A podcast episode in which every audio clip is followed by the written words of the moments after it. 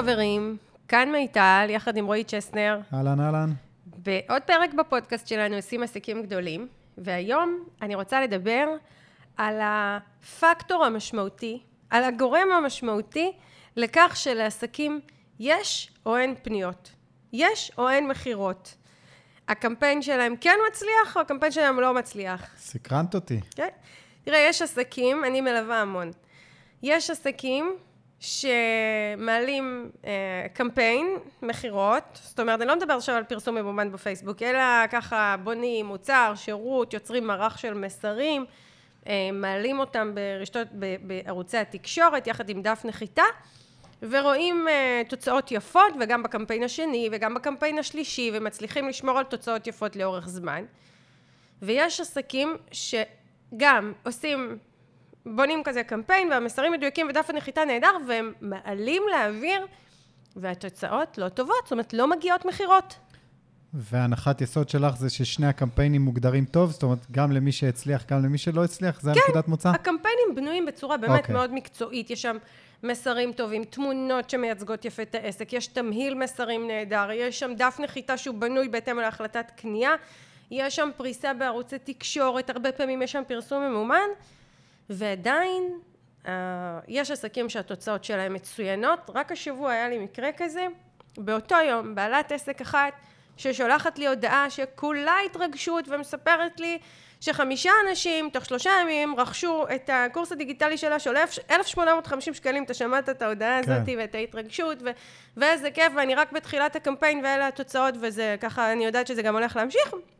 מצד שני בעלת עסק אחרת עם מוצר אה, לא שונה בהרבה, שבעצם אומרת לי, אין בכלל אה, תגובתיות, לא מקליקים על כישורים, לא מגיעים לדף הנחיתה, אה, ושתיהן אפילו עשו מעמדי מכירה מרוכזים, וובינר והרצאת מבוא ופעילות דיגיטליות, כל אחת עשתה את הפעילויות שלה, ו... ואז בעצם באים בעלי עסקים ומחפשים את התשובות בדף הנחיתה. קודם כל זה היה ככה דבר ראשון, מיטל, תבדקי דף הנחיתה, למה דף הנחיתה לא ממיר, ו... ו- ו- ו- ומה לא בסדר בדף הנחיתה שלי, ואיך יכול להיות שנכנסים אליו 70 אנשים, 50 אנשים, ודף הנחיתה אה, אה, לא יוצרים קשר, ומצד שני גם אומרים לי, אה, המסרים טובים, והמסרים, מה שנקרא, לפי הספר, ואנשים לא מגיעים מהמסר לדפי הנחיתה. זה לא עניין של מתמטיקה? זאת אומרת, אוקיי, זאת שבעלת העסק שהצליחה בקמפיין, אז אולי יש לה יותר אנשים, ואז אחוזי ההמרה בעצם מביאים יותר פניות, יותר סגירות, לעומת למשל בעלת עסק חדשה או בעל עסק חדש, שיש לו פחות אנשים, פחות קהל, והמספרים בהתאם. אז אני אסביר. אז אתה, אתה ככה מתחיל לכוון לנקודה שהיא התשובה. יש לי תשובה לדבר הזה, זה הדבר הראשון שאני רוצה להגיד. יש תשובה למה בקמפיין אחד אנחנו רואים נתונים טובים ובקמפיין אחר אנחנו רואים פחות, אה, נתונים פחות טובים ואני אני אגיד את השורה התחתונה ואז אני אסביר ככה מה, מה הפקטור שמוביל אליה יש מתאם מאוד משמעותי בין משך הזמן שעסק מקדם עומק השיווק שלו, רוחב הקהילה שלו וההיקפיות של השיווק לאורך זמן והתוצאות. אני מבין, זאת אומרת, את בכלל לא מתייחסת פה לקמפיין עצמו.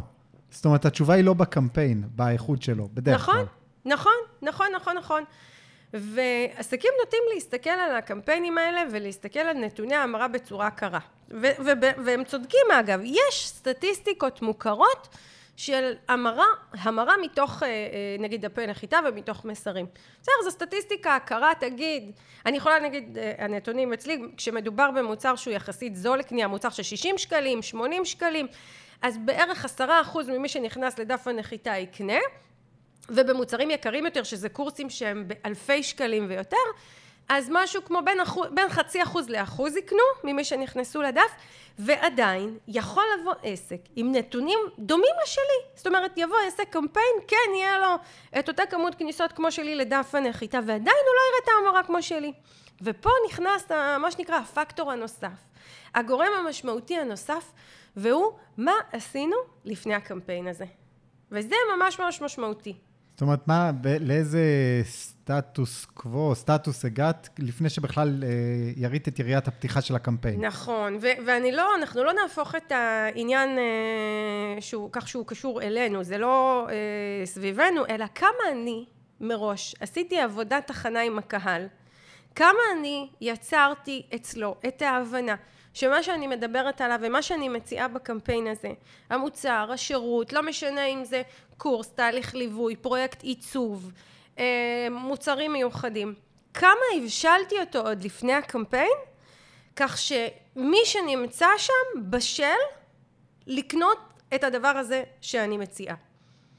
עכשיו אנחנו לא מעט, אני במיוחד לא מעט מדברת על המשמעות של קמפיינים מסחריים ועל זה שבסופו של דבר אנחנו צריכים להציג את המוצרים והשירותים שלהם בקמפיינים עוד פעם ועוד פעם ועוד פעם כי זה כמו אותה שמלה שאני רואה בחלון הראווה לרוב אני אעבור ליד חלון ראווה, אני אראה פריט מסוים, אני אה, לאו דווקא אכנס ללבוש אותו ולמדוד אותו ולקנות אותו, אני אסתכל עליו פעם ראשונה ואני אעבור ליד הראווה, ליד חלון הראווה בפעם השנייה ואני אעבור שם בפעם השלישית ובפעם הרביעית אני אכנס ואמדוד ואולי אקח ואולי לא, לא אקח ו, ובפעם החמישית אני כבר אמדוד ואצא עם הפריט ואולי אפילו עם עוד שני הפריטים וזו אה, דוגמה להחלטת קנייה סטנדרטית שנמצאת אצל רוב הקהל. כן. נחשפת למוצר או לשירות כמה וכמה, כמה וכמה פעמים, ורק אז החלטת אה, לקנות את אותה שמלה למשל. נכון, ותחשוב על זה, כולנו ככה. זאת אומרת, רובנו הגדול, בעיקר כשמדובר במוצר משמעותי, בשירות משמעותי,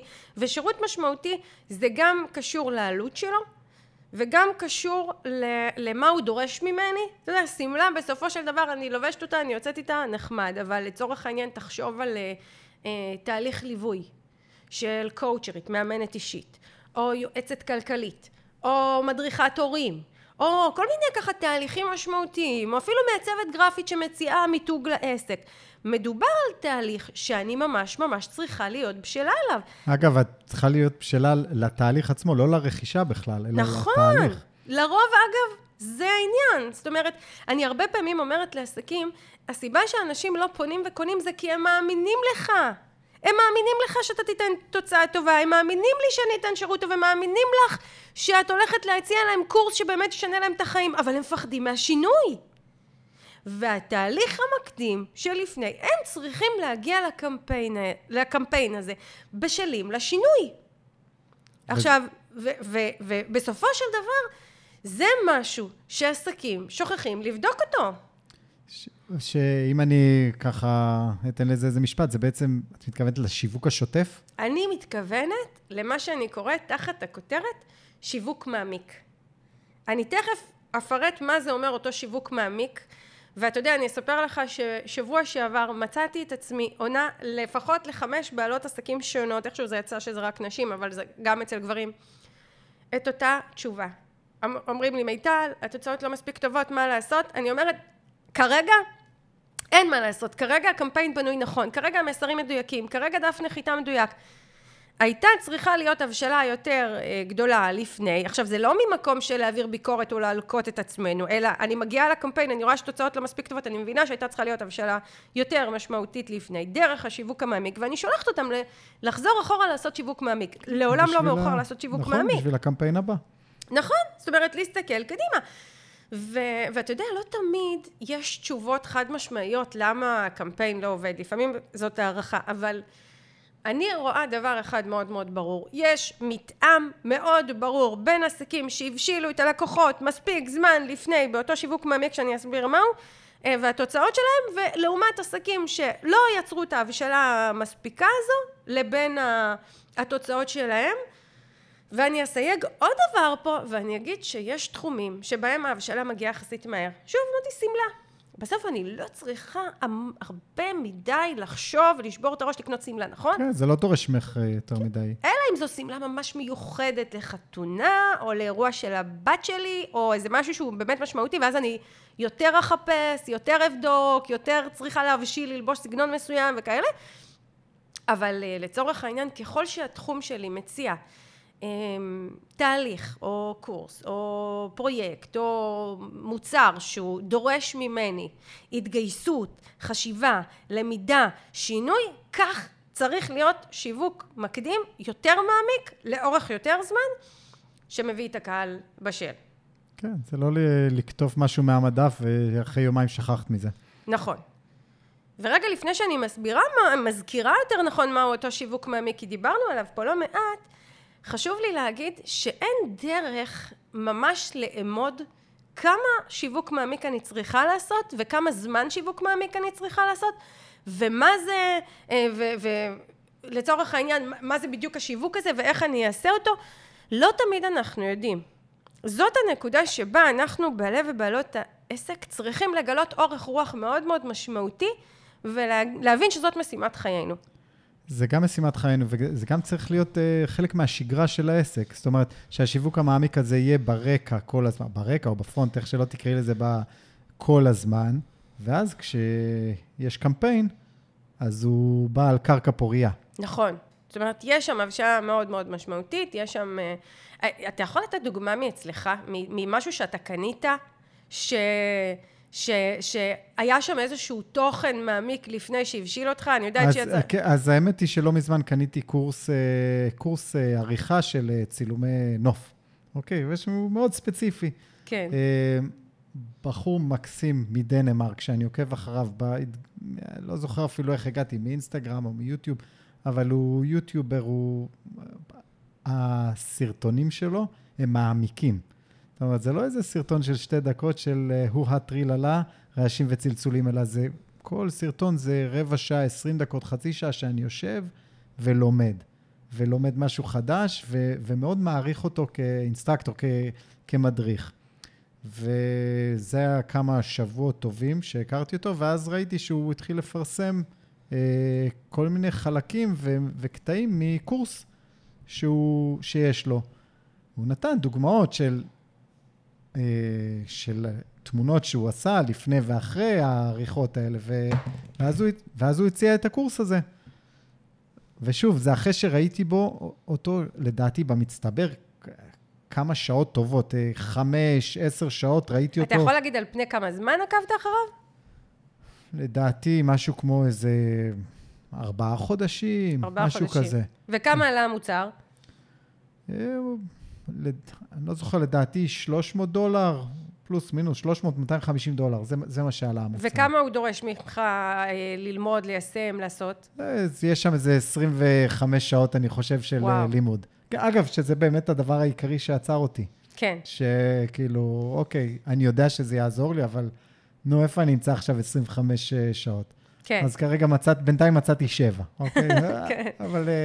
זה לא הולך לשום מקום. אבל כן, זה בעצם, עקבתי אחריו אה, לא מעט זמן, ספגתי ממנו הרבה ידע, ידעתי שהוא יכול, שהוא יודע את העבודה, שהוא יודע גם להדריך, ואז ההחלטה הייתה קלה לקנות, ושוב, ההחלטה היא לא, זה לא עניין כספי, זה עניין של האם אני יכול לפנות לעצמי זמן ללמוד את זה. ז, זה כבר לא השאלה האם ללמוד את זה, זה כבר לא השאלה ממי ללמוד את זה, זה כבר לא השאלה אפילו כמה זה עולה לי, זה מה שנקרא, איך אני עכשיו מפנה לזה נכון. את הזמן, החסם האחרון, וגם הוא נסגר. נכון, ממש ככה. אז אני, אני שמחה שאתה מספר את זה, כי אני חושבת שזה תהליך סטנדרטי שעובר, וזה אפילו תהליך אה, יחסית קצר. זאת אומרת, אם אתה אומר, אני עוקב אחריו ארבעה חודשים, ככל הנראה פגשת שם תוכן מאוד מאוד מעמיק ומאוד מכוון בדיוק למה שאתה רוצה. כן.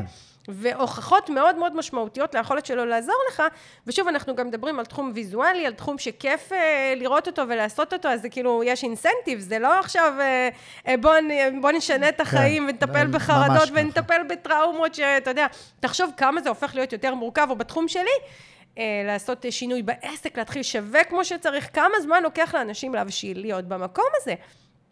אבל. את, אה, אצלך באים אנשים שעוקבים אחרייך, שנה, שנתיים, שלוש, ארבע וחמש. נכון.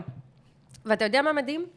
אנשים מגיעים לקורס, אני שואלת אותם כמה זמן עקבת אחריי עד שהגעת, ואז היא אומרת לי שלוש שנים. ואז היא עושה קמפיין ראשון, והיא לא רואה מיד תוצאות, והיא, וכאילו, היא לא מבינה איך זה יכול להיות. ואני אומרת, אבל רגע, את עצמך, קחי דוגמה, עד שהגעת אליי, כמה זמן לקח לך. וזה לא בגלל הכסף. אף פעם זה לא רק בגלל כן. הכסף. הכסף הוא פקטור, אני לא אומרת שלא, אבל זה הרבה מעבר, זה לסמוך על אשת המקצוע שמלמדת, זה להתחבר לגישה, זה אה, להחליט שזה משהו שאת מתחברת לכל התהליך הזה שאת הולכת לעבור, זה בשלות, זה להגיד, אני באה, אני משלמת כסף, אני נכנסת לתהליך של שינוי, אה, להיערך לתוצאות, מה זה יכניס לחיים שלי, כל הדבר הזה באמת דורש בשלות, ולא פלא שלוקח לאנשים בין שנתיים וחצי לשלוש שנים להגיע אליי, ברור. יש אנשים שלקח להם שבע שנים ותשע שנים להגיע אליי. ואני מבינה את זה, ואני בעצם רוצה להזכיר את זה לקהל. אבל מה שחשוב ומה שאני שמה עליו דגש, הוא מה קורה במהלך הזמן הזה, כדי שאנשים באמת יבשילו. אז קודם אני אגיד שככל שהתחום שלי יותר מאתגר, וככל שהשינוי שנדרש ממני יותר מאתגר, כך נדרש שיווק יותר ארוך טווח ויותר מעמיק. זה מתאם, ואגב, כשבאים אליי לקורס, אז בשיעור השני יש לנו משימה שנקראת אתגרי עסק. אנחנו ממפים בתהליך מאוד מאוד uh, יפה, uh, מה שנקרא כמה רחוק הלקוח מהחלטת קנייה, ובהתאם לזה אנחנו מבינים מה אורך השיווק שנדרש. כן. יש עסקים שמה שנקרא, יש להם ביקוש, והמוצרים שלהם נורא יפים ומושכים את העין, ויחסית uh, uh, יותר, פחות זמן ייקח להבשיל לקוחות לקנייה, ויש כאלה שהתהליך יותר ארוך ואנחנו יודעים את זה מראש ומקבלים את זה, אז גם פה. ו... ועכשיו אני, אני רוצה קצת יותר לפרט מה זה אותו שיווק מעמיק, כי אני אומרת לאותם בעלי עסקים ולאותן בעלות עסקים, לכי תבדקי את השיווק המעמיק שלך, וזה תמיד ככה, תמיד מי שבא ו- ומספרת לי שהתוצאות לא מספיק טובות, השיווק המעמיק, מה שנקרא, צריך לתת בו עוד. לפעמים היא עושה, היא עושה שיווק מעמיק יפה, הוא עושה שיווק מעמיק נהדר, אבל צריך עוד, אין מה לעשות, הכל מראה שצריך עוד. ואני רוצה להסביר מה זה שיווק מעמיק. אמ, ואני אגיד שוב, אני, בסוף אני גם אסביר יותר למה, אבל שיווק מעמיק הוא הרבה הרבה יותר משפיע על החלטת קנייה מאשר אה, קמפיין טוב. זאת אומרת, אם יש לי שיווק מעמיק ואין לי קמפיינים מכירתיים, קמפיין אמרתי זה מקבץ מסרים, מעמד מכירה מרוכז, דף נחיתה, אם יש לי שיווק מעמיק ואין לי קמפיינים, אני אמכור טוב, יהיו לי פניות, הקליניקה שלי תהיה מלאה, יהיה לי ביקוש גם בלי קמפיינים. אבל אם ההפך יקרה, אם אני אעשה קמפיינים ואין לי שיווק מעמיק מספק, אני לא אמכור יחידה אחת. כן. ככה זה. זה. זה מזכיר לי את ההתחלה שלך בעסק הנוכחי, שעשית שיווק, והתחילו לפנות אלייך עוד לפני שיצאת בקמפיין, לפני שמכרת משהו. אני רק אחרי שנתיים בעסק התחלתי לעשות קמפיינים. שנתיים שלמות, ואתה עד, עסק פעיל, פניות כל הזמן, לקוחות מצוינים, פרויקטים רווחיים, בלי לעשות כן, קמפיינים. אני זוכר. רק אחרי שנתיים התחלתי לעשות קמפיינים. אה, ואני שוב מחדדת, קמפיין, אני לא מדברת על קמפיין פייסבוק, עסקים מתבלבלים לחשוב שכשאני אומרת קמפיין זה קמפיין פייסבוק. קמפיין זה, זה, זה מערך שלם של פעולות שמניע לקנייה את הלקוח בזמן נתון. כן, לדעתי גם יש לנו פרק על זה, מי שרוצה ככה להיזכר ולהעמיק. נכון, נכון. אז בואו נדבר קצת יותר על אותו שיווק מעמיק ש, שמבשיל לקנייה, ואני אני אסביר את זה ואני אתן גם דוגמאות מעצמי, כי אני באמת אומרת, אני עושה כל מאמץ להוות דוגמה מאוד טובה בעניין הזה. אה, גם כי אני אשת שיווק ואני צריכה לתת דוגמה ללקוחות שלי ולעסקים שאני מלווה לקהילה שלי וגם כי אני באמת מאמינה שזאת הדרך. אני, אם אני בתפיסת העולם שלי ובאג'נדה שלי וברצון שלי, אני רוצה אה, להוביל עסקים להצלחה ולראות עסקים מצליחים ו- ובאמת אה, לראות שעסק שנפתח בישראל יש לו את הביטחון שהוא יודע מה לעשות ולהגיע לתוצאות טובות, אני צריכה לתת דוגמה איך עושים את זה. אז uh, הדבר הראשון שאני בוחרת להתחיל ממנו, אפילו שזה לא בהכרח הסדר שבו אנחנו נעשה שיווק מעמיק, אבל אני רוצה לתת, לספר על uh, מתנה דיגיטלית שיצרתי. באים בעלי ובעלות עסקים, רוצים ליצור רשימת תפוצה, ואתה יודע, מחפשים ככה את הדרך uh, הכי מהירה, הכי פשוטה, ויוצרים איזושהי מתנה דיגיטלית שהיא, מה שנקרא, היא לא הכי טובה שאפשר, או לא הכי קולעת שאפשר, מכל מיני סיבות. א', הם אה, חושבים שהקהל אה, שעוד לא מכיר אותם יעדיף אולי לקבל את התוכן במנה מצומצמת. אה, הרבה פעמים הם חוששים לתת את התוכן האמיתי מחשש שאם אני אתן תוכן אמיתי לא יקנו ממני. כל מיני תפיסות כאלה שגורמות להם, לפעמים אין להם זמן והם רוצים מהר מהר להוציא משהו לאוויר ואמרו להם שמתנה דיגיטלית זה, זה דבר טוב, אז הם עושים צ'יק צ'ק איזושהי מתנה שמתאימה לקהל מסוים, לפלח מסוים, ו- והיא לא מספיק uh, טובה, ואני יכולה לספר לך איזה מתנה דיגיטלית אני בחרתי לתת. אני יצרתי תיק, ממש קובץ ענקי, אתה מכיר אותו, שנקרא תיק השיווק העסקי. תיק בין 32 עמודים, ובעצם באתי לעסקים ואמרתי להם, אני חוסכת לכם את כל הצורך לאסוף מידע וללמוד שיווק תבניתי ולפי הסדר, הכל. יצרתי לכם תיק, הוא נקרא תיק השיווק העסקי, קחו, תורידו אותו, תקראו, יש שם טבלאות למילוי, תמלאו אותם, תעבדו עם התיק הזה, וזה יהיה הבסיס שלכם לשיווק העסק. עכשיו, זה תיק כל כך מושקע, שכמעט כל מי שראה אותו, קודם פרסמתי אותו לבוגרי הקורסים שלי וביקשתי חוות דעת, וכמעט כל מי שקרא את התיק הזה אמר לי, מיטל, אמיתי, אני לא מאמינה שאת הולכת לתת את הדבר הזה אני מתנה. זוכר. אמיתי, בקבוצת הבוגרים שלי יש את אותו שרשור, אני לא מאמינה שאת הולכת לתת את זה מתנה. ואמרתי, כן, אני אתן את הדבר הכי טוב, הכי מעמיק, הכי משמעותי, הכי מושקע שאני יכולה. למה? קודם כל, אני רוצה שמי שפוגש את השם מיטל צ'סנר, יפגוש אותי בפעם הראשונה עם משהו מאוד מאוד משמעותי, מאוד רציני, שהרושם הראשוני שלו יהיה בלתי נשכח. וואו, איזה יופי היא נתנה לי. אם זה מה שהיא נותנת לי בחינם, בוא נראה מה יש לה עוד כן. לתת. זה אחד. דבר שני, אני באמת רוצה לעזור, אני באמת רוצה להועיל. אז עשיתי משהו רציני ומקצועי ויפה ומעוצב, ובאמת מתנה סופר מושקעת, כל אחד ייהנה שיהיה לו את הדבר כן. הזה. אגב, אנשים מורידים את התיק הזה פעם שנייה, פעם שלישית, אה, כי הם אה, מאוד מתלהבים ולא תמיד זוכרים איפה הם שמרו את זה, אז מורידים כן. את זה עוד פעם. אז אני רוצה להועיל, אני רוצה לתת משהו טוב. אני גם יודעת שהיום אה, כמעט, אתה יודע, בכל תחום יש אנשים שנותנים מתנות דיגיטליות ו... ועושים המון פעילויות ככה בפרסום ממומן, והקהל כבר מוצף. כן, מה, מה זה מוצף? אני חושב שלפני עשר שנים היינו הרבה יותר אה, קלים על ההדק בלתת את האימייל שלנו. מה אכפת לי? מישהו מבקש אימייל? אני אתן, נשמור על קשר, או נקבל איזה מתנה דיגיטלית או משהו כזה, הכל טוב ויפה. גם כל מתנה פיתתה אותנו. כן. שו, זה, זה, את יודעת מה, זה מעבר למתנות שפיתו אותנו, אה, זה לא היה בזה יותר מדי סיכון. היום, אני הרבה יותר חשדן, כן? לאן האימייל שלי יתגלגל, ופרטיות, ומה אני צריך שמישהו עכשיו ידחוף לי מלא ספאם ויבלבל לי את המוח. נכון. אז אני לא... אני לא... וגם בקט- יש כזה. הצפה, כאילו, זה כבר לא לתת למישהו אחד את האימייל, זה לתת לעוד ועוד כן. ועוד אנשים, וכבר האימייל שלי מוצף, במקום להיות כלי עבודה, הופך להיות איזשהו מקור ל- לתוכן שיווקי בלתי נגמר. כן, אני צוחק לעצמי, כי שבוע שעבר נאבקתי פה עם המדפסת של HP, שזה באמת אחת הטכנולוגיות שאני הכי לא אוהב בעולם, ואני בא להתקין את, ה... את התוכנה שלהם מחדש, ופתאום הם מבקשים ממני להתחבר עם אימייל. סליחה? שאני אתן לכם אימייל בשביל להדפיס? אימייל היום זה, זה מה שנקרא אה, תוצר יקר ערך. כן, נראה לכם שאני מכניס את האימייל בשביל להדפיס דף? לא יקרה. אז אה, זהו, זה פשוט הזכיר לי את זה. אז כן, אנחנו לא כל כך מהר אה, מחלקים את האימייל שלנו. נכון. לא על כל מתנה אני מכניס את האימייל כדי לקבל PDF קטן. נכון, נכון, נכון. ו- ולכן זאת הייתה עוד סיבה מאוד מאוד משמעותית ומרכזית לכך שבחרתי לתת תיק רציני, כי אם אני באמת רוצה שאנשים יעצרו ויגידו, כן, מיטל, אני עכשיו נותנת לך את כתובת האימייל שלי, א', אני רוצה שיהיה לה אינסנטיב, שיהיה לה ממש משהו ש- שמזרז אותה ומדרבן אותה להוריד, וב', אני רוצה גם שהיא תקבל את הקובץ, שהיא תגיד, וואו, היה לי שווה. כן. היא עמדה במילה שלה, ואגב, כך מתחיל הפרסום שלי, ש- שמפרסם את התיק, אני לא מאמינה שנותנת את התיק הזה במתנה, ככה זה מתחיל. אה, ו- ומורידים. אז, אז יש לי פה, קודם כל, המפגש הראשוני עם אה, לקוחות, כשאני עושה פרסום ממומן ואני מפרסמת להם משהו, זה, אה, מפרסמת להם את המתנה הדיגיטלית הזו, המפגש הוא מאוד רציני, מאוד מעמיק, אנשים מקבלים את המתנה הדיגיטלית, אני מקבלת כמעט על בסיס יומיומי תגובות לאימייל, תודה, איזה מדריך, איזה מושקע, איזה כיף ללמוד ממך, איזה יופי של דבר נתת פה, אנשים מפרגנים לי, אנשים מגיבים לי לפוסטים וכותבים לי כל הכבוד ותודה, וזה פשוט כיף ומחמם את הלב, וזה שלב אחד ראשון מאוד מאוד בסיסי בשיווק המעמיק שלי. זהו, זה יכול בקלות גם להיות, אה, כמו שאמרת, שיווק לא מעמיק. זאת אומרת, אה, אם היית שואלת אותי מה זה שיווק מעמיק, אני לא חושב שאפילו הייתי חושב על אה, מתנה דיגיטלית כשיווק נכון? מעמיק. לא סתם אני בחרתי להתחיל בזה. תראה, תכף אני אדבר על עוד דברים שאולי יפתיעו, אבל אה, כל דבר אני יכולה לעשות אותו מעמיק, ואני יכולה לעשות אותו מה שנקרא על הדרך. אז אני בחרתי לקחת את הדבר הזה שנקרא מתנה דיגיטלית, ולבוא, מה שנקרא, לשים את הלב שלי על השולחן. כן, זאת אומרת שגם ה-. גם הסטורי של אינסטגרם יכול להיות מעמיק, זה מה כן, שאת תכף אומרת. אני אדבר גם על זה.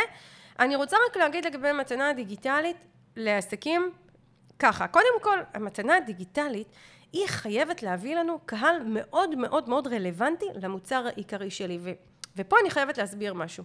יש עסקים שבאים ורוצים ליצור רשימת תפוצה גדולה, והם אה, מביאים לרשימת התפוצה אנשים בעזרת מתנות מאוד פשוטות, אבל אה, שמאוד מושכות את הקהל. נגיד, איזשהו קובץ תכנון מסוים, או איזשהו קובץ נחמד להדפיס ולתלות על המקרר, ובזכות זה הם מביאים את האנשים. עכשיו, מה קורה פה?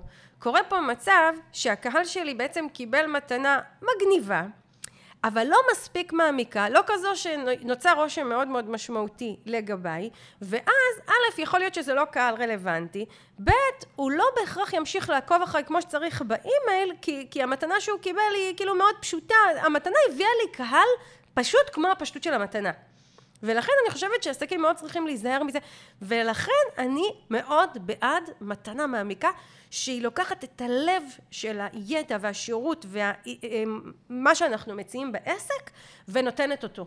בלי היסוס, בלי היסוס. כן. אף פעם לא קרה לי שמישהו אמר, התיק הזה מספיק לי, אני לא באה אלייך ללמוד יותר וגם, דברים, להפך, זה רק פתח להם את התיאבון. וגם אם כן, זה לא שווה ערך לאלה שבאו בעקבות התיק הזה. נכון, בסופו של דבר אנחנו תמיד מדברים בשיווק על סטטיסטיקה, תמיד תמיד אחוז מסוים הוא זה שיישאר ברשימה, הוא זה שימשיך לעקוב, הוא זה שיגיע להדרכות, הוא זה שיקנה. ו, ומה שנקרא המתנה הדיגיטלית הזו, לא אכפת לי שהורידו אותה כבר מעל 4,000 עסקים, לא אכפת לי ש, ש, שרק 20 מהם באו בסוף לקנות ממני. שווה לי שהיו שם עוד uh, uh, כמות לא מבוטלת של אנשים ש, שהורידו אותה, שנהנו ממנה, גם אם רק 20 קנו. שווה לי, בטח ששווה לי. אז גם לחשוב בכיוון הזה. אז מתנה דיגיטלית זה, זה דבר אחד שהוא באמת עסקים, אני אומרת, זה לא מקום לפספס בו, זה לא מקום לפספס בו כי היא הפתח והיא ישר והיא המגע הראשוני עם הלקוח והיא מייצרת אה, אה, פוטנציאל להמשך. להמשך מערכת יחסים כזו מעמיקה וחמה עם הלקוחות ובשלות לקנייה. אה, אני רק אסייג ואני אגיד דבר אה, כזה, עשיתי מתנה דיגיטלית מושקעת, כדאי שהיא גם תיראה טוב ותהיה ידידותית והיא תהיה כזו שהלקוחות מבינים אותה אה, בצורה ככה ברורה, שלא יהיה רושם שיש פה עסק כבד ומסורבל ולא מבינים מה זה התהליך הארוך הזה שהוא מציג, אלא באמת צריך ככה לפשט את התהליך, להציג אותו בשלבים, להוסיף ככה נקודות, בולטים, טבלאות, שאלות מנחות, כדי שמי שפוגש את המתנה הזו ירגיש שהדבר הזה שנתתי לו הוא, הוא בר יישום, הוא כן. בר השגה. הנה, אני ממלאה פה, עושה פה, עושה פה, ואני אצליח, ואם לא הצלחתי, אני אפנה למיטל, היא זו שיצרה את התיק הזה, היא זו שתלמד אותי לעשות, פה מתחילה להיכנס הבשלות, הבשלות כן. לקנייה. אוקיי, אה, ערוץ נוסף שהוא ערוץ עומק נהדר, אה, זה בלוג. עכשיו עסקים נוטים פחות להתייחס לבלוגים וזה נראה כמו איזשהו טרנד שמתחיל לחלוף מהעולם. אז אני, אני לא יודעת מה דעתך אבל אני, אני כן מרגישה שבלוגים היו הרבה הרבה יותר חזקים פעם. נכון. והיום היו... הם קצת פחות. אה, כן התשובה, התשובה הפשוטה ביותר הכרה. היא כן. כן, זה, זה באמת פעם היה אה, עידן תור הזהב של הבלוגים, כן? נכון. לפני 15 שנה ודברים כאלה, שכל אחד יכל ליצור לעצמו תוכן, והיום חלק גדול מהתוכן הזה עבר לרשתות. אבל לרשתות יש את החסרונות שלהם, והבלוגים עדיין יש להם כוח שהוא אה, מדהים, בעיקר נכון. בהיבט ה-discovery, אה, כן? אפשר לגלות את הבלוג בקלות, דרך גוגל או דברים כאלה. וזה גם כמובן מקום משלך, ואתה יכול אה, לשפוך שם הרבה עומק, ואתה יכול, אין לך הגבלות. בדיוק, עומק.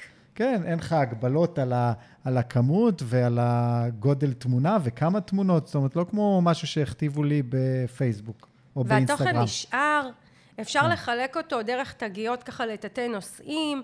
זה לא לצורך העניין תוכן ברשתות חברתיות שהוא מהר מאוד דופדף למטה, ואם לא ראיתי את זה היום אה, או מחר, אז הפוסט כבר אה, נכנס לתהומות הרשתות ושכחנו ממנו.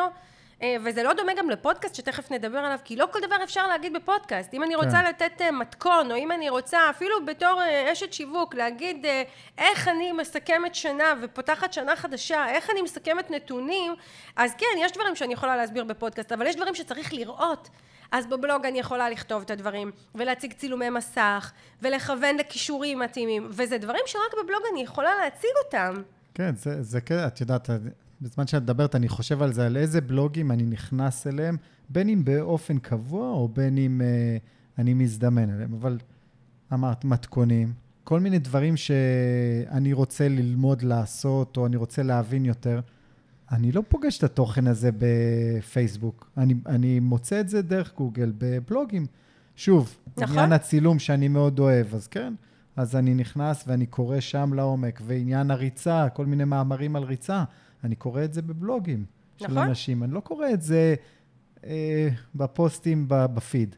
ויש מקום, אה, שוב, תכף נדבר על פודקאסט, יש מקום לבלוג, לא משנה מה, שוב, כי אני יכולה להראות בו תמונות, ואני יכולה להציג בו כישורים, שזה לרוב אני לא יכולה במדיות אחרות, ואני יכולה, תראה, אחד הדברים היפים שעשינו באתר האינטרנט שלך, זה הטמענו בו בלוג, והכנסנו לבלוג אה, מאמרים שקשורים לשאלות מאוד מאוד נפוצות בתחום. למשל, יש שם, יש את השאלה הקבועה, האם לעשות האם ליצור דף נחיתה באתר שלי או במערכת חיצונית. אז הקדשנו לזה, לזה פוסט.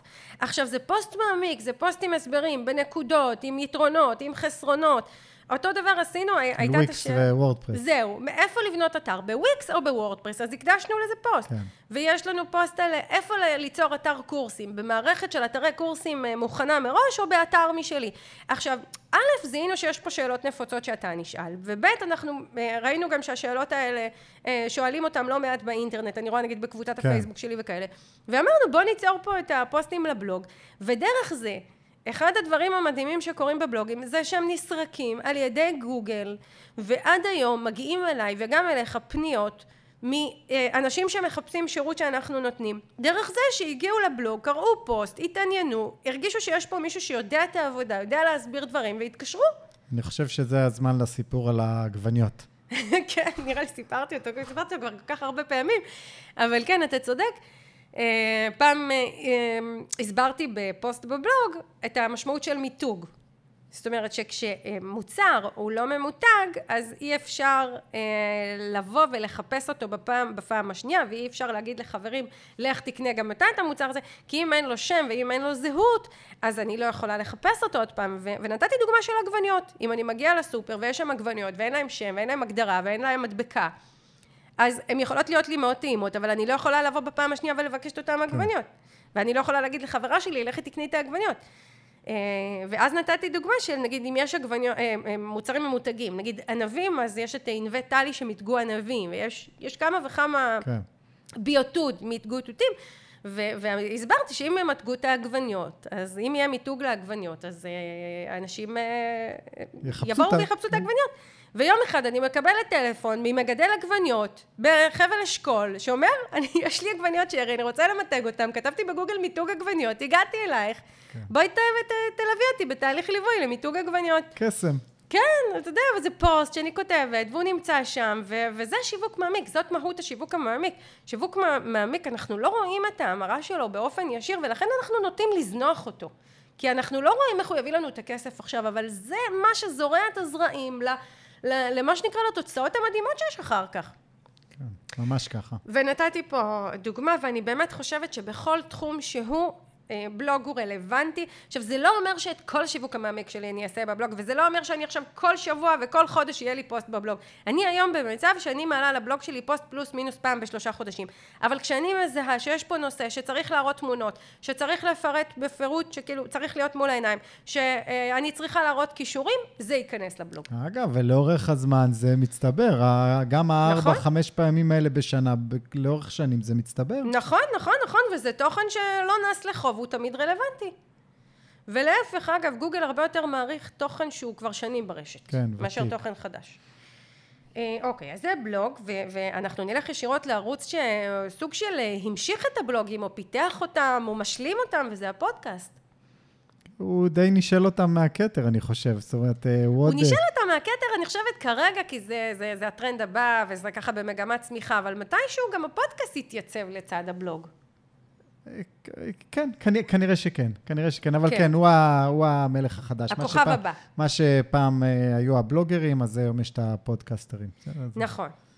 אז, אה, אז פודקאסט הוא ב, לגמרי, כל מי שמקשיב לנו פה גם יכול להבין, פודקאסט הוא, הוא משכלל את הבלוג. כי אם בבלוג אני יכולה, נגיד להבדיל מרשתות חברתיות, אני יכולה להרשות לעצמי לכתוב פוסט של 500 מילים, אפילו של אלף מילים, שזה פוסט ארוך, אז בפודקאסט, אם אני אתרגם אה, חצי שעה או שעה של פרק, זה, זה יהיה אלפי מילים. אלפי מילים, ויש לזה גם אה, אפקט אחר, שאין, שאין לבלוג. יש פה את הקרבה הבלתי אמצעית הזאת. נכון. את יודעת, אני אספר לך, כשאני נוסע ל... בזמנו עבדתי בכפר סבא והייתי שומע בבקרים, הייתה לי תקופה שהייתי שומע כל יום שי ודרור בבוקר. הייתי מחכה לזה. וזה, כבר מכיר את הבדיחות הפנימיות ומכיר אותם ומכיר את הדינמיקה ביניהם ומרגיש שהם, אני חבר שלהם מרחוק, כן? נכון. הם לא מכירים אותי, אבל אני חלק מה, מהדבר הזה. מהתוכנית הזאת. ואותו דבר עם פודקאסטים, יש פודקאסטים שאני שומע כבר 15 שנה, ואני כאילו, אני מרגיש שאני מכיר אותם. כן. אני מרגיש שאני חלק מזה, אני מרגיש, ש- שוב, חברים מרחוק, אני אוהב את המונח הזה, כי כאילו... יש משהו, וייב כזה, כיפי. כן, תחשוב, זה כאילו, זה, אם אני ממשיכה את הבלוג, אז זה לא רק מתן תוכן כמו שהבלוג נותן, ו- ואפשרות לתת הרבה הרבה יותר תוכן. שומעים את הקול, שומעים את הנימה, שומעים דינמיקה בין אנשים. אם אני ואתה מדברים, או אני מארחת מישהו, לא משנה, אז כאילו, כן. יש גם נימה, ו- ו- וכל הדברים האלה מגבירים את החיבור, אבל הדבר הכי משמעותי זה שפודקאסט, כמו בלוג, אבל הוא, הוא מאפשר לנו לתת עוד ועוד ועוד ועוד תוכן מעמיק. וזה לא נגמר. כן. כי, כי אני לוקחת את הרעיונות שיש לנו פה בפודקאסט, כל דבר שאני שומעת בקהילה שלי, כל דילמה שעולה, כל אתגר שמתעורר, כל שאלה שאני נשאלת היא פוטנציאל לפרק. אנחנו יכולים לצלול למעמקי מעמקי נושאים מסוימים ו- ו- ולרזולוציות, ו- וזה התפקיד של הפודקאסט. התפקיד של הפודקאסט הוא לא עכשיו לתת תמונה כללית על איזשהו נושא, התפקיד של הפודקאסט הוא לקחת נושא מסוים כמו שהיה לנו פרק על איך מעלים מחיר, אה, מה שנקרא בצורה בטוחה, בלי לטלטל את העסק, ואני יכולה ממש במשך פרק של חצי שעה עד שעה להעמיק בנושא הזה ולהסביר כן. אותו. אגב, להעמיק, אני, אחד הז'אנרים שאני הכי אוהב של פודקאסטים זה על אה, סדרות וסרטים. סרט שאני אוהב או סדרה שאני אוהב, זה לשבת ולשמוע דיון של שעה וחצי על פרק בסדרה. אין לי שום בעיה עם זה, זה עומק שאני אוהב.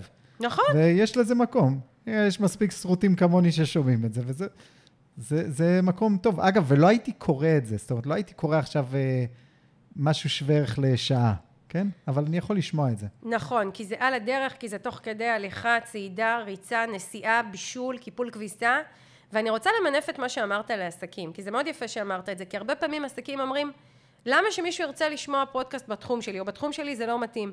ותקשיב, פודקאסט מתחום, מתאים לכל תחום שהוא כל בעולם. תחום, כל תחום. כל תחום, יש לי לקוחה שיש לה יקב, אמרתי לה, מה יותר מגניב לדבר על יין, שזה אחד הדברים שאנשים הכי אוהבים, ו- ו- ולפעמים אתה יודע, אתה כאילו, יש לך איזשהו תחום עניין, ואין לך מספיק חברים שהם גם חובבים את התחום הזה, שאתה יכול לדבר איתם על זה, אבל הנה, יש את הפודקאסט על זה, ו- ואתה כאילו מרגיש שכאילו יש אנשים שמדברים איתך, או אתה חלק משיחה על משהו שאתה מאוד מאוד אוהב, ואחרים לא מבינים אותו. נכון. יש לזה את הקסם של זה. ובאמת לא משנה, אני רואה פודקאסטים רלוונטיים בכל תחום שהוא, תחומי עיצוב, תחומי צילום, נכון? צילום, הרבה את- פעמים מעצבות אומרות לי, מה, איך אני יכולה ל- ל- להציג עיצוב בפודקאסט? אני אומרת, אם צילום נכנס כן, לפודקאסטים, את לא, מי אמר שאת צריכה להציג עיצוב? את צריכה לדבר על התהליך, על החוויה, על הערכים של זה, על uh, מיליון דברים אפשר למצוא. בטח. על ז'אנרים, על סגנונות. ותמיד אם אנחנו לא מצליחים לחשוב, אין לנו השראה, תחפשו פודקאסטים בארץ ובעולם בתחום, ותראו על מה אנשים מדברים, וזה פתאום העלה לנו רעיונות. אנשים אוהבים לדבר. יש כל כך הרבה... אנשים אוהבים לדבר ואנשים אוהבים לשמוע, וזה דווקא כן, אחלה. כן, ממש ככה. יש באמת פודקאסטים על כל נושא, על כל מיני נושאים הזויים שבחיים לא הייתי חושב שיש לפודקאסט. יש, יש אנשים שמאזינים. ואתה יודע מק- מה, אני מקסים. מוצאת את עצמי כל פעם מגיעה לפודקאסטים מכל מיני סוגים, וזה כיף, זה כיף. לפעמים בא לי פודקאסט מלמד על אה, ייעוץ כלכלי, ואני מקשיבה לפודקאסט כלכלי, ולפעמים בא לי פודקאסט טכנולוגי, כי אני עכשיו בראש של אה, להבין מה קורה בשוק הטכנולוגיה, ולפעמים בא לי סתם איזה פודקאסט על איזשהו נושא איזוטרי, ולפעמים בא לי פודקאסט על תזונה, כי אני עכשיו בווייב של להחזיר את עצמי לתזונה בריאה, ותמיד יש מקום לכל. ו- ונחזור חזרה למה שאנחנו אומרים, פודקאסט הוא ערוץ שיווק מעמיק, שאנחנו רוצים שהוא יהיה חלק מהעסק שלנו. אה, יש לו גם הרבה יתרונות של... אה, אה, אנשים מחפשים עכשיו פודקאסטים, אה, הוא מאוד מאוד פשוט להפקה, אנחנו לא ניכנס לזה פה, אנחנו נקדיש לזה יום אחד גם פרק, הוא מאוד פשוט להפקה, והוא ערוץ שיווק שאני באמת ממליצה לכל עסק לאמץ. אוקיי, אז פודקאסטים, ואני אפתיע אותך ואגיד לך שערוץ השיווק המעמיק הבא זה רשתות חברתיות. אבל רשתות חברתיות זה לא אינסטנט הכל. זה מה שאנחנו, זאת אומרת, זאת הדרך הפשטנית להסתכל עליהם. אני יכולה להסתכל על רשת חברתית ולהגיד מה זה? זה טקסטים קצר, קצרים, זה סטורי שמתחלף, זה, זה פוסט שהעליתי אותו והוא נגמר.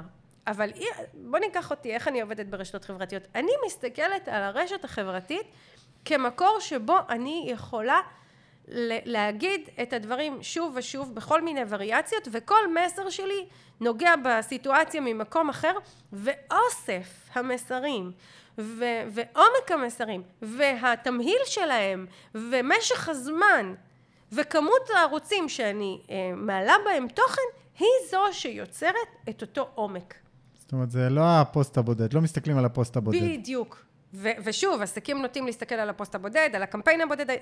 אם תיכנס היום לערוץ האינסטגרם שלי, או תיכנס לעמוד הפייסבוק שלי, אתה תראה שם שכל פוסט הושקעה בו מחשבה. אתה תראה פוסטים שרובם הגדול ארוכים, הם לא קצרים. אתה תראה סרטוני וידאו, אתה תראה, גם כשאני... אה, הסטורי שלי, אתה תראה שם אה, הקלטות סטורי שלפעמים עשרה, חמישה עשר קטעי סטורי רצופים שבו אני מסבירה איזשהו עניין מעמיק, אני אחר כך מעלה את זה ל highlights כדי שזה יישאר שם. אבל אני בוחרת, אני לא מתפתה על הרשתות החברתיות לכל הפיתויים ש...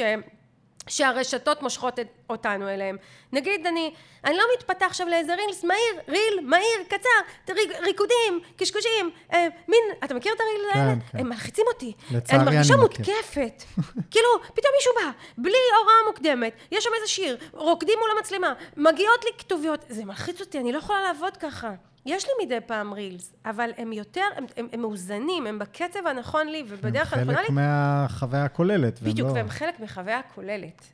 ו- ו- ובסופו של דבר כשנכנסים היום לערוץ פייסבוק שלי או אינסטגרם שלי וזה יכול להיות ערוץ יוטיוב במקרה שלי אני פחות מתחזקת את יוטיוב אבל גם הוא מלא תוכן מעמיק ו- וזה יכול להיות כל ערוץ שבעל בעלת עסק בוחרים לנהל אה, אם אני מסתכלת על התמהיל ואם אני מסתכלת על המכלול ומשך הזמן ואם אני מסתכלת על השילוב של טקסט ותמונה ווידאו והכל ביחד אני בהחלט יכולה ליצור שם עומק.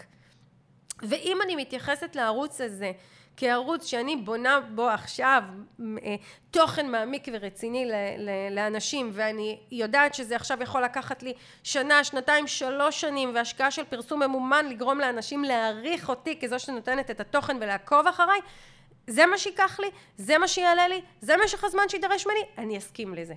כי אני מבינה את המשמעות של שיווק מעמיק. כן, וכמו שאמרת בהתחלה, היופי הוא שזה לא רק, אה, את לא רק רואה את זה אצלך, את רואה את זה אצל הקורסיסטים, נכון. או אצל מי שאת מלווה. אתה יודע, אותה בעלת עסק שדיברתי עליה, שתוך אה, ממש מספר ימים בודדים אה, מכרה, הגיעו אליה חמישה לקוחות שרכשו את הקורס הדיגיטלי, זו מישהי שכבר במשך חודשים רבים, אני חושבת שמעל שנה, היא רק מעלה תכנים שקשורים לתחום של הקורס, לתחום, לא לקורס עצמו, לנושא שהיא מתעסקת בו בקורס, היא רק מעלה על תוכן, בלי למכור, בלי להניע לקנייה, בלי להגיד תתקשרו אליי, בלי בואו לקליניקה, בלי בואו לטיפול, בלי כלום, היא רק מעלה ומסבירה, מעלה ומסבירה, מעלה ומסבירה. היא עושה את זה בפייסבוק, עושה את זה באינסטגרם, היא עושה את זה בסטורי. לא פלא שיש שם קהל משמעותי, רחב ורציני, שחיכה. שבשל. וברגע שהיא באה עם קורס, הוא, הוא קנה. כי כן. עשתה מולו עבודה הרבה זמן. עכשיו, אני גם מכירה אותה, היא לא פנקסנית, היא לא עשתה את העבודה כדי שיקנו, היא עשתה את העבודה כי היא מאמינה בזה, כי היא רוצה לתת, ואז הגיע הזמן הנכון, מה שנקרא לבוא עם מוצר. אז ככה זה עובד, וזאת המשמעות של רשתות חברתיות, וגם סטורי, אתה אמרת לי, האם סטורי יכול להיות מעמיק? כן, אתה מכיר את הסטורי שלי. אני פעמיים שלוש בשבוע מעלה סטורי מאוד מעמיק, כן. מאוד רציני, ואחר כך שומרת אותו ב highlights שלי, כי אני רוצה שאנשים יחזרו לזה, להקשיב לזה, ואני רואה שאנשים באים להקשיב. אז זה לגבי רשתות חברתיות. אה, אני מגיעה מפה לנושא שהוא מאוד אה, קרוב אליך, אתר אינטרנט. אתה רוצה להגיד אתה, אני אתן לך את הבמה בתור בונה אתרים מקצועי, איך אתר אינטרנט הופך להיות כלי לשיווק מעמיק בעסק? כמו שדיברנו עליו עד עכשיו, זה תלוי בתוכן שיש בו. אני חייבת לספר לך משהו לפני. לכי על זה. להרים לך להנחתה. לפני שבוע אה, בעלת עסק שפנתה אליי, ומספרת לי שהיא הייתה אה, באיזושהי מסגרת לימוד של שיווק, שאמרו לה, אתר אינטרנט זה לא טוב. למה זה לא טוב? כי מה שיקרה באתר אינטרנט זה שהלקוח אה, יתחיל להסתובב בין דפים ובין תכנים ובמקום להתקשר אליך ולקנות הוא ילך לאיבוד בתוך התוכן ולכן עדיף שלא יהיה לך אתר אינטרנט שיהיה לך רק דף נחיתה ממוקד תעבדי עם דף הנחיתה ממוקד תעזבי את האתר ו- ו- וככה תתקדמי. רואים? בפודקאסט, רואים בפודקאסט שאני תופס את הראש ומנער אותו? לא. עכשיו, אה, קודם כל, אני יכול להבין מאיפה זה בא. אני... יש, יש אתרים שהם כאלה. זאת אומרת, כן. יש אתרים שאתה באמת הולך להם לאיבוד, ואתה לא יודע מה, מה מוכרים פה, ואתה לא יודע איך להתמצא, ואתה פשוט בורח ולא מתקשר. אין התחלה, אמצע וסוף. בדיוק, אין תהליך.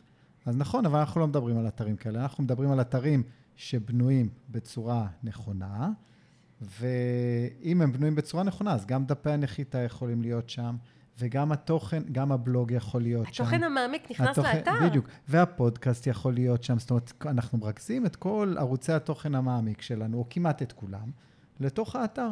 נכון. ואז כשמישהו מחפש באינטרנט את האתר שלי או את השם שלי, אז הוא פוגש גם את התוכן המעמיק, והוא יכול באמת רק לקרוא ולהתעמק, וזה בסדר. כי אמרנו, הוא לא, לא כל מי שיפגוש אותי על ההתחלה, הוא כנראה יקנה ממני, נכון? נכון. אז הוא, אז אוקיי, הוא יכיר את זה שיש לי פודקאסט, הוא יכיר את זה שיש לי בלוג, והוא יקרא. הוא הוא, או היא. ו, וגם יהיו שם דפי נחיתה. זאת אומרת, גם המוצרים או השירותים שלי בצורת דפי נחיתה, שקורים, יש להם, כמו שאמרת, התחלה, אמצע וסוף, שיש אה, הסבר של התהליך או של המוצר, ו-call to action, ו, ויפנו אליי. ובסוף אני רוצה אליי. להגיד לך משהו מהזווית שלי. אז קודם כל אמרת דבר נכון, גם בלוג וגם פודקאסט יכולים, ולדעתי גם צריכים להיכנס לתוך אתר. נגיד באתר שלי יש את הבלוג ויש את הפודקאסט, ו- וכבר הופכים אותו לערוץ תוכן מעמיק. אני חושבת שעצם זה... שלצורך העניין לכל שירות בעסק יש דף נחיתה והדפים מוצגים בצורה רצינית בתוך האתר ובצורה ברורה, זה חלק משיווק מעמיק. כי מה הכי קל? הכי קל לכתוב את השם של השירות ולא להרחיב, או לכתוב, אה, כמו שהיו עושים כן. פעם, איזושהי פסקה שתיים, ולשים איזושהי תמונה, ומה שנקרא להגיד, זהו מספיק, ואנשים יבואו וייכנסו, יראו את הדף הזה והם יפנו אליי. וזה כבר מזמן לא ככה. כן, אגב, את ואני, שנינו, כל אחד ב, בעולמו. כשאנחנו רוצים לקנות משהו ואנחנו פונים לאתר אינטרנט, מחפשים באינטרנט, אם האתר לא עובר טוב, זאת אומרת, אם אין בו את הדברים האלה, את הסדר, את המקצועיות, את ה... את, את, את המכלול את הידע בדיוק, שצריך. את כל מה שצריך. אנחנו, אני מהר מאוד עובר לאתר הבא. אני לא אקנה. נכון? אני, אני, אני אסכם ואעשה טיפה סדר בנושא הזה של אתר אינטרנט כ, כערוץ שיווק מעמיק. למה אני מכניסה אותו פה? קודם כל, להבדיל מדברים... אני, אני חושבת שבימינו לכל עסק צריך להיות אתר אינטרנט, ואנחנו, כבר יש לנו על זה פרק, ואנחנו גם נקדיש לזה עוד פרק אה, בקרוב. אה, אני חושבת שאתר אינטרנט זה כמו בית. זה כמו בית, זה כמו שאם אה, פעם עסקים היו כמעט ברובם פיזיים ויכולת להיכנס לחנות או לאיזשהו מקום פיזי ולראות את המוצרים ולגעת בהם ולראות ולהריח ולשמוע את בעל העסק וזה נסח בך את הביטחון לקנות, אז היום אתר אינטרנט מתפקד ככזה והיום לא משנה באיזה תחום ולא משנה לאיזה קהל ובאיזה מקום בעולם, היום לקוחות מצפים ומחפשים לראות אתר אינטרנט שמייצג חוויה מלאה ושלמה וכוללת וברורה וזורמת לגבי העסק. עכשיו, אה, שום דבר לא יכול לתת את זה, לא עמוד פייסבוק ולא פרופיל אינסטגרם ולא דף נחיתה חד פעמי, הם לא יכולים לתת את החוויה הכוללת המעמיקה הרצינית. עכשיו, באתר טוב יהיה לנו אה, גם דף בית שבעצם מרכז את הידע ש, שהלקוח בעצם מחפש. גם יהיה שם איזשהו ביינר שגורם למי שנכנס להבין לאן הוא הגיע.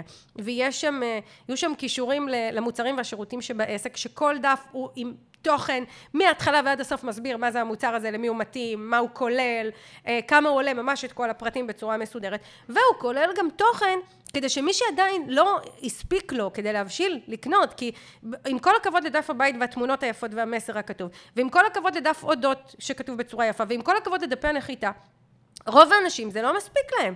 אז אם הם מגיעים וקוראים פוסטים בבלוג, ואם הם מגיעים לפודקאסט ומקשיבים לפרק, מתחילה להבשיל שם הבנה שיש פה משהו מעמיק, רציני, עם אבא ואימא, עם ידע רציני, מישהו ש...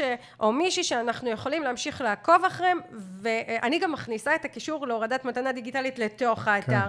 אז השגתי את כל המטרות ביחד, גם קישורים לרשתות החברתיות שלי, בואו לעקוב אחריי בפייסבוק ובאינסטגרם, ו... ובעצם בכל. ולצורך העניין אני מטמיעה סרטונים מיוטיוב בתוך דפי הנחיתה ובתוך הפוסטים בבלוג ואני בעצם, אתר אינטרנט הוא מאפשר לי לחבר הכל, לחבר הכל בצורה זורמת ומעמיקה וזה לגמרי ערוץ עומק ואני רוצה להגיד לך שעסקים שאין להם אתר, אני ברוב המקרים לא קונה מהם רוב המקרים לא קונה מהם, כי אני כן צריכה, אני כן רוצה להרגיש שיש פה יסודות ויש פה קרקע ויש פה משהו יציב. זה חלק בלתי נפרד מהקנייה ממני. כן, אני מסכים איתך. אז זה מאוד מאוד חשוב. אה, והדבר האחרון שאני רוצה לדבר עליו בנושא של שיווק מעמיק, אה, זה אה, הדרכות עומק. עכשיו, הדרכות עומק יכול להיות לצורך העניין שידורי לייב ברשתות חברתיות, ויש היום אפשרות לשידור לייב בפייסבוק, ושידורי לייב בקבוצות פייסבוק, ושידורי לייב באינסטגרם, ושידורי לייב ביוטיוב, באמת יש היום כל, כמעט כל פלטפורמה שמכבדת את עצמה מאפשרת שידור לייב וזה בעצם מעמד שאני יכולה להזמין אליו אנשים ולהגיד בואו תקשיבו ולדבר על נושא מסוים ו- ולהעמיק בו ולחבר אליי. ו- ולהבדיל מהפודקאסט אה, אה, גם שומעים אותי אבל גם רואים אותי. זאת אומרת יש פה עוד רמה אה, קצת יותר של עומק ומחויבות כלפיי לכן אגב אני לא אעשה את זה. עם פודקאסט אני יכולה להעלות פרק כל שבוע והקהל יחכה וישמח לקבל. לרוב אם אני אערוך שידור לייב כל שבוע פחות כן. יהיה לזה אה, נכונות אבל נגיד אם אני עושה את זה פעם בחודשיים זה, זה יופי של דבר. ואני מגיעה פה גם לוובינארים כל אותם מפגשים שאפשר לעשות אותם דרך זום אה, בין אם אלה מפגשים של קבוצות או וובינאר שזה בעצם הדרכה חד צדדית. אני מדריכה והמשתתפים מאזינים ורואים אותה אז זה עוד רמה מאוד מאוד רצינית של אה, עומק. עכשיו, עסקים נוטים להסתכל על אה, שידורי לייב ועל אה, וובינארים ככלי להביא אנשים לקנות. והנה עוד פעם נפלתי למלכודת הזו שאני רואה מטר קדימה ואני מסתכלת על ערוץ התוכן שלי רק בהיבט שאם הוא מכר או לא מכר במקום להבין שיש פה ערוץ נהדר ערוץ שגורם לאנשים להגיד כל כך הרבה דברים על בעל או בעלת העסק קודם כל הם, הם פוגשים בידע, הם מקשיבים לי, הם מבינים מה אני אומרת, הם מזהים מה התהליך המלא שנדרש, אה, מה עוזר אה, להגיע לשינוי, הם מקשיבים לקול שלי. עצם זה שאני מדריכה אחרים כבר יוצר אצלהם בראש איזושהי הבנה שיש פה מישהי שהיא מעל האחרים, כן. שיש פה מישהי שהיא יותר מקצועית מהסטנדרט, שיש פה מישהי שיש לה יותר מה לתת, עצם זה שהיא מדריכה, נותן לה יתרון בקנייה. אגב, וגם לא אמרת דבר חשוב, הם גם רואים. נכון. זה מילא בפודקאסט, את יודעת, את שומעת קולות ואין לך מושג איך הם נראים, פה את גם רואה. נכון. את רואה את הדינמיקה, ואת רואה את ה... איך את אה, מוצ... מול מצלמה, וזה... הביטחון זה, הזה. בדיוק, זה נוסח ביטחון. לראות... נכון. עכשיו, אני, אני כבר אומרת לעסקים, אה, כל מי שעשה אי פעם בחיים שלו וובינארים, וגם אני ואתה עשינו, הראשון, שני, זה קשה. אנחנו נבוכים, אנחנו לא בטוחים שאנחנו נראים בסדר, שעברנו בסדר. זאת אומרת, אני שמה את זה על השולחן, יש משהו, יש איזשהו מחסום ויש איזשהו משהו שצריך לעבור, אבל ברגע שעושים את זה פעם, פעמיים, מתחילים להתרגל למדיה, וזה ערוץ תוכן חשוב, ופה אני רוצה לתת לעסקים טיפ חשוב ולשים דגש מאוד מאוד חשוב. לא להתייחס לוובינר בהיבט המיידי של קנו או לא קנו, אני מוכרת משהו אז אני אעשה וובינר, אני לא מוכרת אז אני לא אעשה וובינר, להבין את היתרונות העצומים שיש לוובינר. וובינר מחבר אותי לקהל, וובינר הופך אותי למישהי שהיא מובילת דעת קהל בצורה הכי משמעותית שיכולה להיות, מחבר אליי אנשים, מבשיל לקנייה, וכמו יתר ערוצי העומק שדיברתי עליהם, אה, כדאי שוובינרים יהיו חלק משגרה בעסק. עכשיו זה בסדר שזה יהיה פעם בחודשיים, פעם בשלושה חודשים, אבל זאת תהיה שגרה בעסק. אני למשל, כל אה, אה, עסקים יודעים שבכל פרק זמן יש וובינר והם יודעים ששווה להם לעקוב נגיד אחרי רשימת התפוצה שלי, כי כשיש וובינר אני מפרסמת שם. כן. אני, עוד משהו עולה לי על כל השיווק המעמיק, ככה נפל לי האסימון עכשיו, זה גם, אה, זה פרפטו מובילה. מה זאת אומרת? ברגע שאת עושה שיווק מעמיק, זה יוצר תוכן לדיון. נכון. לפינג אה, פונג עם הקהל, לשאלות, לרעיונות. זאת אומרת, זה מניע את עצמו, זה גם מניע את הקהילה. זאת אומרת, לא רק הפרק עצמו, אלא הנה, עכשיו אנחנו עושים פרק, ומחר יגיבו לך על זה, ומישהו ישתף, ועוד מישהו ידבר על זה, וישאלו עוד שאלה, ואז יהיה לך עוד, גם עוד חומר להעמיק בו, וגם אנשים ימשיכו לדבר על זה. זאת אומרת, ובתוכן שהוא אינסטנט, אין את זה. נכון, אין את ה engagement נכון. הזה. תוכן שהוא כאילו תמיד מלמעלה, הוא רק מסכם את הדברים, לא יכולים להיכנס למקומות האלה, אבל תוכן שהוא באמת, אנחנו נכנסים לפרטים כמו שאנחנו עושים פה, הוא באמת מזמין לעוד. כן. הוא מזמין, מזמין לעוד, דיון, הוא מזמין לדיון. לדיון, לשיח, להעמקה נוספת, כן. להבשלה. מפה נוצרת ההבשלה לקנייה, מהתהליך הזה. עכשיו אם אני, אני, אני ככה אסכם את הפרק הזה כדי שאנחנו כן נגיע ככה לסוף ולמסקנות אני חושבת שמעצם איך שהסברנו את הדברים כבר אפשר להבין למה אותו שיווק מעמיק מבשיל אנשים לקנייה. וכשאני מקפידה על שיווק מעמיק ופה אני רוצה להגיד משהו לעסקים. יש עסקים שעושים שיווק מעמיק אבל גם משך השיווק המעמיק חשוב, גם מי אנחנו מביאים להקשיב לנו בשיווק המעמיק חשוב, וגם התדירות, זאת אומרת כמה פעמים אני חוזר, יש לי פודקאסט, כל כמה זמן עולה פרק, כל כמה זמן עולה פוסט בבלוג, כל כמה זמן יש וובינר, הדברים האלה הם חלק בלתי נפרד מהשיווק המעמיק, ויש עסקים שאחרי חצי שנה של שיווק מעמיק כבר הראו תוצאות נהדרים, ויש עסקים שיצטרכו עכשיו שנתיים עד שהם יראו את התוצאות, אבל זה מה שזה. זה מה שזה, אין לנו מה להתווכח עם המציאות, אין לנו מה עכשיו לחפור בתוך דפי הנחיתה ולהתחיל לחקור למה מתוך 40 אנשים שהקליקו אף אחד לא פנה אליי. למה מתוך כך וכך וכך אנשים שהיו בוובינר אף אחד לא התקשר אליי? למה מתוך ככה וכך מסרים לא הקליקו לדפי נחיתה? התשובה לא שם, כמו שהבנו פה. אתה יודע, זה, זה, זה, אין תשובה. לא אני, הרבה פעמים פונים אליי ושואלים אותי את השאלה, אני, אני, אני יודעת למה אנשים לא הקליקו? מה, אני בתוך המוח שלהם? אני בתוך... אני לא יודעת, אני כמוך, אני לא יודעת. מה אני כן יודעת?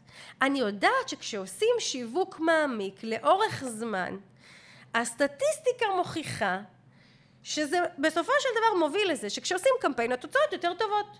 כעומק השיווק, כאורך השיווק, כך התוצאות יותר טובות, כך מחזיקות לאורך יותר זמן, כך הן נשארות ליותר, לאורך יותר קמפיינים, זה כבר לא קמפיין אחד מצליח, השני מצליח, השלישי מצליח, הרביעי מצליח, אנחנו כן. יכולים, יש בנו את הביטחון שאני אעלה להעביר משהו והוא ייתן תוצאות טובות. וכן, זה דורש אורך רוח, וזה דורש סבלנות, וזה דורש לעזוב את הפנקסנות הזו מול השיווק של להגיד אני עושה ואני לא רואה תוצאות, זה, זה צריך להניח לזה באמת, וצריך להסכים לחבר אלינו אנשים, וצריך להסכים ללמד אותם עוד פעם ועוד פעם ועוד פעם, וצריך להסכים להעלות פוסט בבלוג, למרות שהסטטיסטיקה אה, אה, של האתר שלי הראתה שרק עשרים אנשים ראו אותו, וצריך להמשיך לעשות וובינרים, למרות שהוובינר האחרון שלי היו רק שלושים נרשמים, וצריך להמשיך להעלות פרק לפודקאסט, למרות שהקשיבו לפרק שלי עשרה אנשים, להמשיך להמשיך, להמשיך, להמשיך בהתמדה, אין דיון, אין שאלה, להמשיך קדימה, להעמיק, לדייק, אני לא אומרת לא לטמון את הראש בחול, לא להמשיך לעשות עוד מאותו דבר. אם אני מרגישה שמשהו נותן תוצאה פחות טובה, אז לדייק, אפשר לשאול את הקהל. אתה יודע, אה, הייתה לי הרצאה שיצרתי לבקשת הקהל, אגב, גם הרצאות זה לגמרי שיווק מעמיק, אני פחות נכנסת לזה כי כרגע פחות עושים הרצאות. כן. אחרי הקורונה, גם הלקוחות וגם העסקים ככה הורידו הילוך בעניין הזה, אבל uh, עשיתי איזושהי הרצאה וכמעט לא נרשמו אנשים. אז שאלתי, העליתי הודעה בקבוצה שלי, חברים, בניתי הרצאה ממש לפי הבקשה שלכם, בהתאם למה שאתם ביקשתם ממני ללמוד. המחיר שלה הוא 85 שקלים, זה לא מחיר גבוה שאמור להוות חסן. למה אתם לא נרשמים? באמת שאלתי מכל הלב. והם כתבו לי, היו כאלה שלא הבינו את הנושא, היו כאלה שהרגישו שזה לא רלוונטי להם, היו כאלה שהיו בהרצאות אחרות שלי והיו בטוחים שזה אותו תוכן, היו כאלה שטכנית לא יכולים להגיע מכל מיני סיבות, אבל הם אמרו לי ויכולתי דרך זה להסביר את הדברים ו- ובסופו של דבר מילאתי את ההרצאה. כן. אבל דיון כזה ועומק כזה והצלחה כזו יכולה לבוא כשיש לי כבר שיווק מעמיק בערוצי תוכן מעמיקים מול הקהל.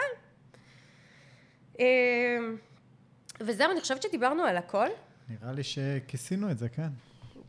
אוקיי, okay, אם uh, מקשיבים לנו עסקים שחושבים על עוד ערוצי תוכן מעמיק שלא דיברנו עליהם פה, אז כמובן אתם מוזמנים לכתוב בקבוצת הפייסבוק, אה, עושים עסקים גדולים עם מיטל צ'סנר, ולכתוב על עוד ערוצי אה, אה, תוכן. אגב, אתה יודע, אחד התוצרים היפים של שיווק מעמיק, וזה קורה רק בשיווק מעמיק, בחיים, בקמפיין, לא יקרה שמישהו עכשיו ישתף פוסט שלי, או יפרגן לי על פוסט, כן. אבל בפרקים לפודקאסט, בוובינרים שלי, בהרצאות שלי, בפעילויות תוכן שלי, אנשים משתפים את הפעילות, אנשים משתפים print screen של הפרק בפודקאסט, אנשים משתפים אה, תמונה שלהם, מקשיבים לוובינר, זאת אומרת, הנתינה הזו, אם אני באה באמת מתוך נתינה של שיווק מעמיק, הם מתחילים להפיץ את הבשורה.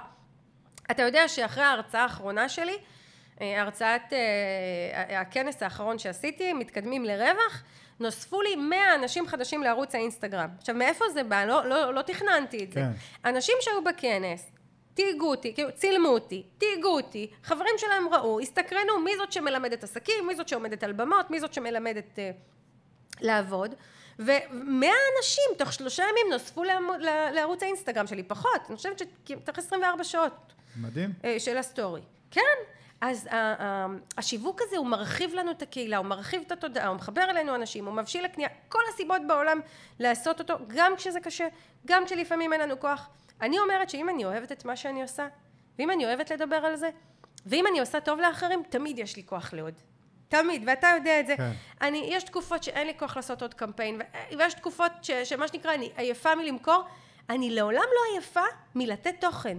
לעולם, לעולם, אין לי את הקטע הזה שאני עייפה מלכתוב עוד פוסט שפותח לאנשים את הראש, מלהקליט עוד פרק בפודקאסט. מזה לא נמאס לי, זה כיף של, זה הכיף שלי, זה האהבה שלי, זה, זה התוכן שאני בחרתי להתעסק בו, זה השינוי שאני מובילה אנשים, ולכן אני נהנית מזה. אז זהו, אז uh, אנחנו נסכם פה את הפרק, ואנחנו נגיד תודה רבה לחברים שהקשיבו לנו, ואני ממש מקווה שעזרתי לכם. אני אגיד, אני רק אזכיר שמי שעושה שיווק מעמיק, אז ברגע שהוא יבוא עם קמפיינים, הקהל מגיב אליהם טוב וקונה מה שנרצה, במחירים שנרצה, בפורמט שנרצה. הקהל כל כך מחובר אלינו, כל כך מאמין לנו שהוא פשוט מתמסר. אני לא אומרת שזה קל, אני לא אומרת שמה שנקרא אנחנו מוכרים על עיוור, אבל הבשלות לקנייה היא הרבה הרבה יותר גבוהה והרבה יותר קל לנו בקמפיינים ואפשר לראות המרות מאוד מאוד יפות אותם מספרים שדיברנו עליהם מעמודי הנחיתה פתאום, פתאום כן הסטטיסטיקה כן. ששמענו עובדת ועשרה אחוז קונים, או אחד אחוז קונים. עובדת ויותר. נכון. אה, אז, אה, אז לגמרי. וזהו, אז אנחנו נגיד תודה לחברים שהקשיבו לנו, ואם אהבתם את הפרק תשתפו אותו בכל מקום שמתאים לכם, בסטורי באינסטגרם, בפייסבוק, בפרופיל שלכם, תשתפו עם חברים בוואטסאפ, ובואו לקבוצת עושים עסקים גדולים עם מיטל צ'סנר, ת, תספרו לנו מה חשבתם, תוסיפו עוד ערוצי תוכן, תשאלו אותנו שאלות, תציעו לנו רעיונות לפרקים.